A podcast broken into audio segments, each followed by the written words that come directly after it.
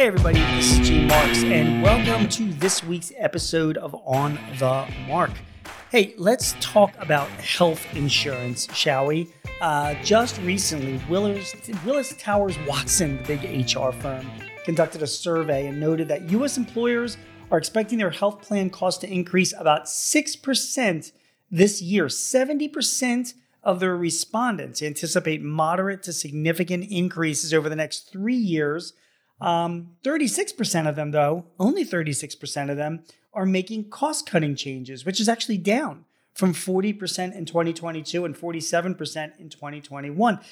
It, it, it's like health benefits are not on the chopping block, not like maybe some other benefits that are out there. Um, according to you know Willis Towers Watson, they said that 88% of employers say that health related benefits are very, very important. So it, it, when you list out all the different benefits that are available for your employees, healthcare is definitely the number one thing. So let me give you some thoughts on healthcare and health insurance that might help you control your health costs this year, particularly if you're a small business. Because if they're going up 6% or even more this year, that is just going to add to your overhead, you know, and your your your overhead and your other costs that you're trying to keep into control. It's a big issue and you want to retain employees and be competitive to attract new employees as well. So what do you do?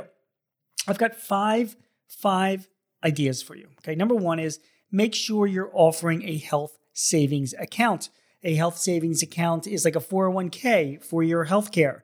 Offering it for your employees gives them the ability to put money away pre-tax, and then they can take that money out to pay for unreimbursed medical expenses from like acupuncture or uh, counseling sessions or uh, uh, certain types of pharmaceuticals. It's like a 401k for their healthcare. Employees love it. And not only saves them money on their healthcare expenses, but also if they do leave your company, the HSA can go with them as well. So they don't lose it. And if they don't use all the what whatever they put away during the year, they don't lose it at the end of the year either. It's a very popular thing to set up health savings accounts. seriously consider it for your for your company. It's got to be paired with a high deductible health plan. That's number one. Number two, consider health reimbursement accounts, HRAs. HRAs have been very popular among the smallest of businesses because you can take what you were paying for, you know, healthcare premiums and instead put it pre-tax into an HRA. Your employee doesn't get taxed on it, you get the deduction, and then your employee can take that amount and buy their healthcare wherever they want. They can go to the healthcare exchanges, they can go to uh, uh maybe a list of brokers that you provide. HRAs give you flexibility. They they take away your need to have an actual group insurance plan. They can be there in addition to a group insurance plan as well, but it gives you some answer. Some way to provide health insurance and, and a much easier way to control your costs at a pre-tax level. So HSAs and HRAs are two reasons, two things you want to consider doing. Number three, level funded plans. A level funded plan is a form of self insurance and has become much, much more popular among uh, particularly small employers over the past couple of years. It works like this you tell your employees, listen, uh, for the first, I don't know, $500 or $1,000 worth of uh, you know, medical expenses you have, bring them to you and you will reimburse them for that. In other words, you're self insuring at the lowest, lowest level and then a group insurance plan kicks in after that. So you can have an HRA, uh, sorry, a level funded plan. You can provide this sort of self insurance, you know, you know, you know, benefits, um, but then you cut down on what your group insurance rates are because it doesn't kick in until a higher level. And also, if you have a younger demographic or um, you know, or or employees themselves that have a good health history, you're going to save money. So if you're just paying just straight out for group insurance for all your employees, you're probably paying too much because you're paying for health insurance that people aren't using. With a level funded plan, you're only paying for the people that are using it at the lowest level, and then you are protecting yourself against any catastrophic liability by having a group insurance plan kick in after that. So I want you to talk to your benefits administrator, getting a level funded plan. Ask them about level funded plans. They become very, very popular, particularly among small and mid sized employers. The fourth way to reduce your rates, obviously, is you can shop around and also increase uh, the types of benefits and the deductibles that your plan has. So that's something that you can consider doing if you want to offer, um, you know, more pared down health plan or at least a plan with higher deductibles. that can save you money as well. Just be careful because if you start cutting back on health benefits for your employees, um, you know that might be something that they not, might not like, and it might be difficult retaining those employees. But it's an option.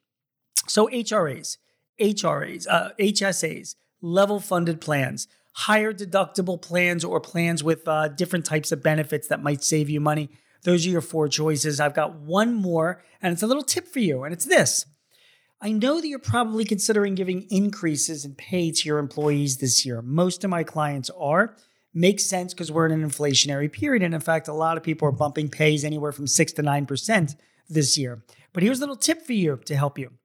Instead of giving an increase in compensation, pay more for your employees' health insurance. Why?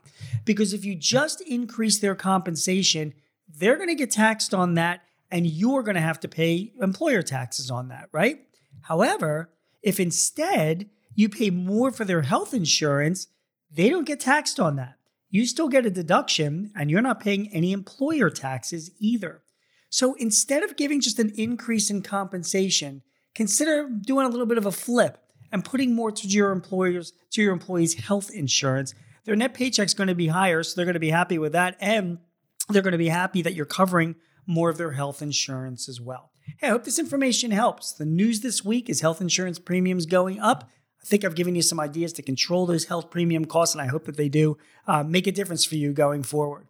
You have been listening to On the Mark, Paychex Thrive podcast. My name is Gene Marks. If you've got any ideas, suggestions, or guests that you'd like to see on our, our Thrive podcast, please visit us at payx.me forward slash dot thrive topics. That's P A Y X dot M E forward slash Thrive Topics. Hope you found this information helpful. I will see you again next week with some more news that impacts your business and my thoughts and advice on how you can deal with that news. We'll see you in a week. Take care.